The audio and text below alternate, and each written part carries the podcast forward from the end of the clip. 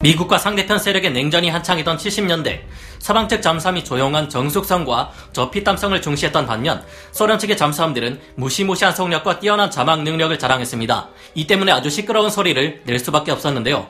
어느 날 나토 해군 측에서 대잠 훈련을 하던 중 소나에서 음파를 분석하던 이들은 처음 들어보는 시끄러운 잠수함의 소음을 들을 수 있었는데요. 야야 이거 봐봐라.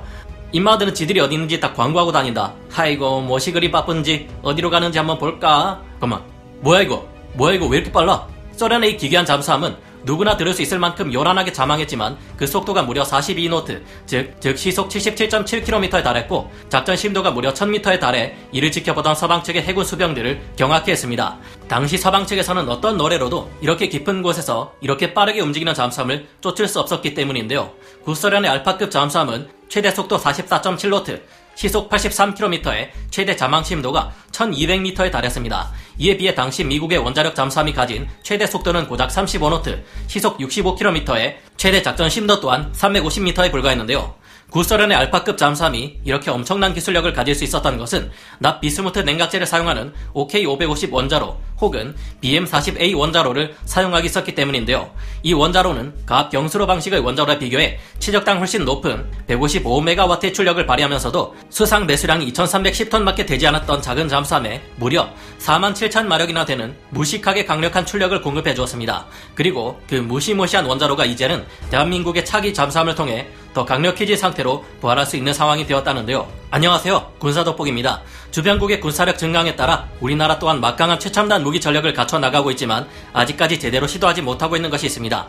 바로 현대 군사력에 있어 비대칭 전력이라 할 수 있는 원자력 추진 핵잠수함인데요. 한번 제대로 숨으면 찾을 수 없는 천의 스텔스 환경의 수중에서 거의 반영구적으로 활동할 수 있으며 은밀하게 떠올라 가장 무서운 무기인 수중 발사 핵미사일 SLBM까지 발사할 수 있는 원자력 잠수함은 현대화된 군대에 있어 없어서는 안 될 존재입니다. 강력한 항공모함이 있더라도 앞장서서 호위를 맡아줄 원자력 잠수함이 없다면 항모 전단은 움직일 수 없을 만큼 원자력 잠수함의 존재는 그 의미가 큰데요.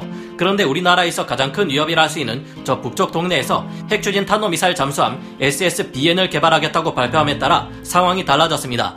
이에 따라 과거 구소련의 알파급 잠수함에 쓰였던 납 비스무트형 원자로의 방식을 가져와 효율을 더욱 끌어올린 4세대 원자로를 사용해 원자력 잠수함이 건조될 가능성이 생겼습니다.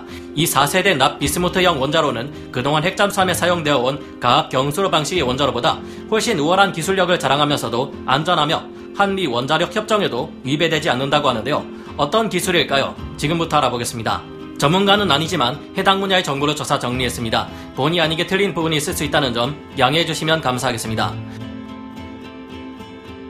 북쪽 동네에서 핵잠수함과 수중 발사 핵 전략 무기 보유에 대한 과업이 상정되었다라고 밝히자 대한민국 국방부에서도 지난 2020년 8월 2021-2025 국방 중기 계획을 통해 3,600톤급 및 4,000톤급 잠수함 건조 계획을 발표했는데요. 여기서 4,000톤급으로 추정되는 7번함에서 9번함의 추진 방식이 무엇인지에 대해 국방부는 현 단계에선 언급하기가 부적절하다. 적절한 시점에 이야기할 기회를 가지겠다라는 애매한 답변을 남겼습니다. 원자력 잠수함 도입에 대한 정부의 정책 의지가 강하다는 점을 생각해 봤을 때 이 세 척의 잠수함은 원자력 추진 잠수함이 될 것으로 많은 추측을 받았는데요. 역시나 이후 브리핑을 통해 국방부에서는 이 4,000톤급 장보고 3 후기형 잠수함의 원자력 추진 체계 도입을 검토하고 있다고 밝혔습니다.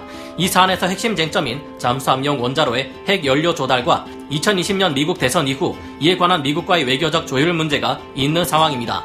하지만 만약 원만한 합의가 도출될 경우 대한민국의 원자력 잠수함 사업도 본격적으로 추진될지 모른다는 기대를 받고 있는데요.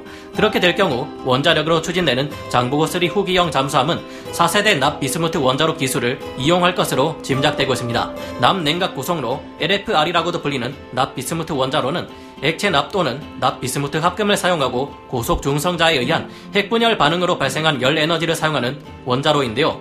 이 원자로는 2001년 제4세대 원자력 시스템 국제 포럼에서 선정한 6개의 미래 원자로 노형 중 하나로 현재 유럽에서 개발하는 600메가와트 electric급의 ELFR, 러시아에서 개발하는 300메가와트 electric급의 BREST300, 그리고 미국에서 개발하는 10메가와트 electric에서 100메가와트 electric급의 SSTAR 등이 개발되고 있으며 중소규모 전력 생산 외에 다목적 에너지원으로 활용될 것으로 전망됩니다.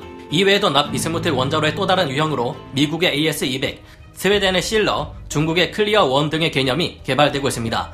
그리고 우리나라는 20메가와트 electric급의 우라누스, 납 비스무트 원자로 개념을 연구하고 있는데요.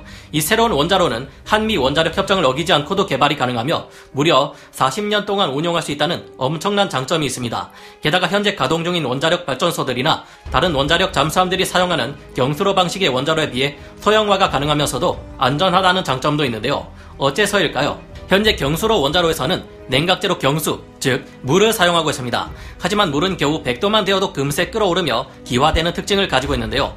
이처럼 낮은 온도에서 끓어올라 버리는 물은 냉각 효율이 떨어지며 원자로에서 만들어진 열 에너지를 외부에 잘 전달하지 못한다는 문제도 있었습니다. 이 때문에 경수로에서 물이 끓어오르는 것을 최대한 막기 위해 150기압에 달하는 강한 압력을 가해 주어야 하는데요. 이렇게 해도 배관이나 기타 구조물에서 문제가 발생하면 가압된 수증기가 새어나오는데 문제는 여기에 방사능이 섞여 있기에 주변을 오염시킬 수 있다는 것입니다. 더구나 문제가 생겨도 원자로를 멈추는 것이 쉽지 않은 데다 가압된 방사능 증기는 꽤 먼 거리까지 퍼져나갈 수 있기에 이를 막기 위해 대형 콘크리트 보호 구조물까지 필요해지는데요. 그런데 여기서 냉각제를 물이 아니라 납 비스무트 합금을 이용한다면 어떨까요? 납 비스무트 합금은 녹는 점이 123도에 불과해 손쉽게 액화시킬 수 있으며 무려 1700도가 되어야 기체 상태로 기화되는 특징을 가지고 있습니다. 원자로를 쉽게 냉각시킬 수 있으면서도 원자로에서 발생하는 열을 외부에 효과적으로 전달해 줄 수 있어 에너지 열 효율이 굉장히 뛰어난데요. 기화하지 않기에 강한 기압을 가해 배관에 무리를 주지 않을 수 있다는 장점도 있습니다.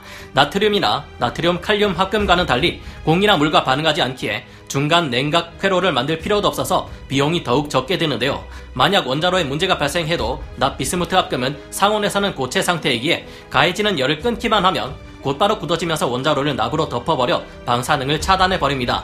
납은 가장 효과적인 방사능 차단 재료로 알려져 있으며 혹시나 원자로에서 사고가 난다 해도 탑재된 선망만 격리시키면 더 이상의 방사능 확산 문제가 발생하지 않아 경수로 방식에 비해 훨씬 안전한데요. 납은 중성자 흡수율이 낮고 반사가 잘 되는 특징이 있으며 감마선 차폐 능력을 가지고 있다는 점도 장점입니다. 경제적인 측면에서도 장점을 가지고 있습니다. 자연에서 채취할 수 있는 우라늄 광석은 99.3%로 대부분을 차지하는 우라늄 238, 0.5%의 극소량을 차지하는 우라늄 235, 그보다 더욱 극미량으로 존재하는 우라늄 234로 구성되어 있는데요. 대부분의 원자로나 핵무기에서는 이중 0.5%만을 차지하는 우라늄 235를 사용하기에 그만큼 값이 비싼데요. 하지만 남냉각 구성로는 우라늄 광석의 99.3%를 차지하는 우라늄 238을 연료의 80%로 활용하기에 훨씬 저렴합니다.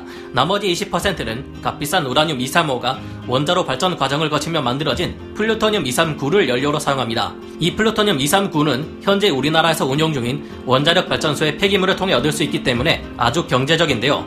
쉽게 얻을 수 있는 우라늄 238과 원자력 발전의 폐기물을 재활용하며 얻을 수 있는 플루토늄 239를 사용하기에 그만큼 비용을 크게 아낄 수 있습니다. 이 방식을 장보고 3의 후기형에 잘만 적용한다면 획기적인 기술의 원자로로 오랫동안 수중에서 활동하며 대양에서도 작전을 수행할 수 있는 한국 최초의 원자력 잠수함이 탄생하게 될지도 모르겠습니다. 울산과학기술원 유니스트는 과학기술정보통신부와 한국연구재단이 지원하는 원자력 융합기술개발과제에 선정되어 4년간 최대 36억 원의 연구비를 지원받게 되었는데요. 연구단은 최대 40년간 핵 연료 교체 없이 약 20메가와트 electric 규모의 출력을 발생시킬 것으로 기대됩니다. 연구단은 우선 이 원자로를 극지를 탐험하는 쇄빙선에 탑재해 시험해볼 예정입니다. 하지만 납 비스무트 냉각재를 사용하는 원자로를 사용했던 구소련의 알파급 잠수함이 오랫동안 명성을 날리지 못한 것에는 이유가 있겠죠. 납 비스무트 원자로는 꿈의 4세대 원자로로 불리고 있지만 여기도 역시 생각보다 치명적인 몇 가지 문제점이 존재합니다. 안전상의 문제도 있으며 폐기물을 처리하는 데 있어서도 극복해야 할 과제가 남아있다고 볼 수 있는데요. 그래서 이 문제점들을 극복하기 위한 방안이 연구되고 있으며 이 문제들을 해결해야 안정적인 원자로로서 운용될 수 있을 것으로 예상됩니다. 우리나라가 세계 정상급의 원자력 발전 기술을 가지고 있는 것은 분명한 사실이지만 아직 원자력 추진 잠수함을 운용해 본 적이 없다는 것도 해결해야 할 과제인데요. 최근의 핵잠수함들은 단순히 원자력 추진 기술만 필요한 것이 아니라 빠른 속도를 내면서도 수중에서 적이 이를 탐지할 수 없도록 정숙성 또한 유지해야 하는데 납 비스무트 원자로를 사용할 경우 소음을 어떻게 줄일 것인지도 생각해 보아야 할 듯합니다. 다음에 기회가 된다면 나 비스무트 원자로의 치명적인 문제점이 문제가 되어 모두 폐기되어 버린 알파급 잠수함의 이야기와 함께 우리는 이 문제를 극복하기 위해 어떤 노력을 하고 있는지 말씀드리고 싶은데요.